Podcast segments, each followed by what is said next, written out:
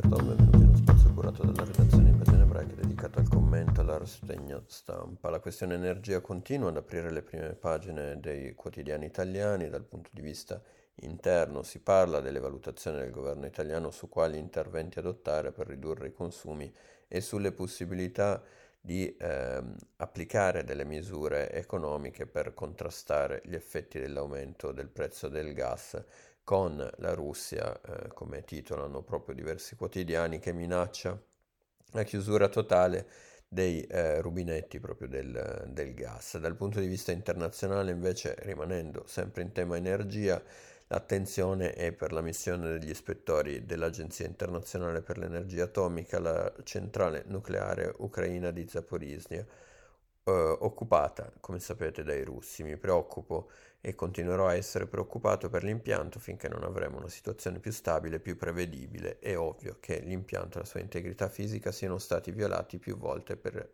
un, per caso e deliberatamente, così spiega eh, ai eh, giornalisti Rafael Grossi, direttore generale eh, dell'AIA, dal sito eh, ucraino. Il Corriere spiega che il rischio che una bomba centri reattori, i sistemi di raffreddamento i depositi di materiali radioattivi resta, però la possibilità che avvenga una tragedia paragonabile a quella di Chernobyl nel 1986 è estremamente remota.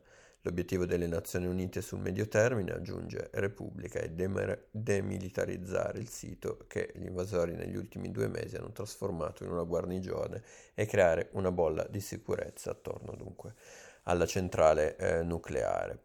Rimanendo in tema uh, Ucraina c'è stata una um, telefonata fra il primo ministro israeliano Yair Lapid e uh, il presidente ucraino Zelensky. Ho avuto la mia prima conversazione telefonica con uh, il premier Lapid, conto sull'adesione del suo paese alle sanzioni contro la Russia, queste le parole di... Um, di Zelensky eh, proprio successivamente al confronto con eh, Lapid, primo ministro, eh, come sapete, uscente fino, rimarrà in carica fino al primo novembre e dopo si vedrà con le elezioni israeliane chi sarà il, il prossimo eh, primo ministro a guidare appunto Israele. Un, eh, tornando all'Italia, si parla di, sui quotidiani di scuola e memoria, lo si fa attraverso un'iniziativa promossa tra l'altro dall'Unione delle Comunità Ebraiche Italiane, ovvero un gruppo di ex alunni ebrei cacciati nel 1938 con l'entrata in vigore delle leggi razziali, tornerà idealmente sui banchi di scuola nel corso di un evento speciale loro dedicato. L'appuntamento è per la mattina del 5 settembre, il primo giorno del calendario scolastico per 31 studenti che hanno scelto di frequentare un periodo di studi nella cittadella della pace di Rondine.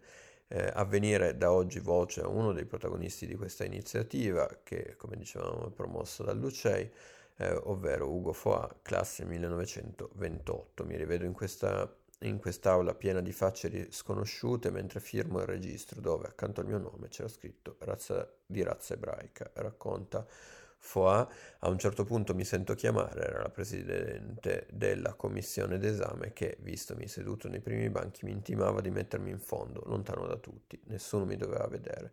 Poi la stessa insegnante mi si avvicinò per sussurrarmi all'orecchio, coraggio, presto passerà, tre parole che mi hanno dato coraggio e ancora mi fanno commuovere anche a distanza di tanto tempo.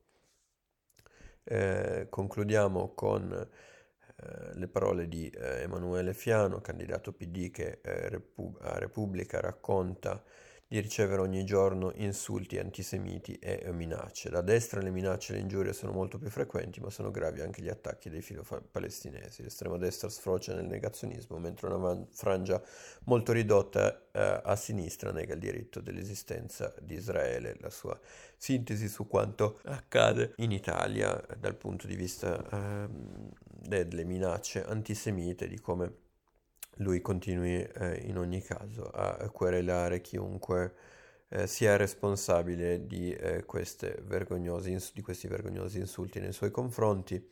Eh, tra l'altro sono, in questo caso rientrano le vergognose scritte contro di lui e non solo eh, alla Sapienza di Roma e eh, scritte che sono state cancellate. Io vi ringrazio per l'attenzione e vi do appuntamento al prossimo approfondimento a cura della redazione di Pagine Breve.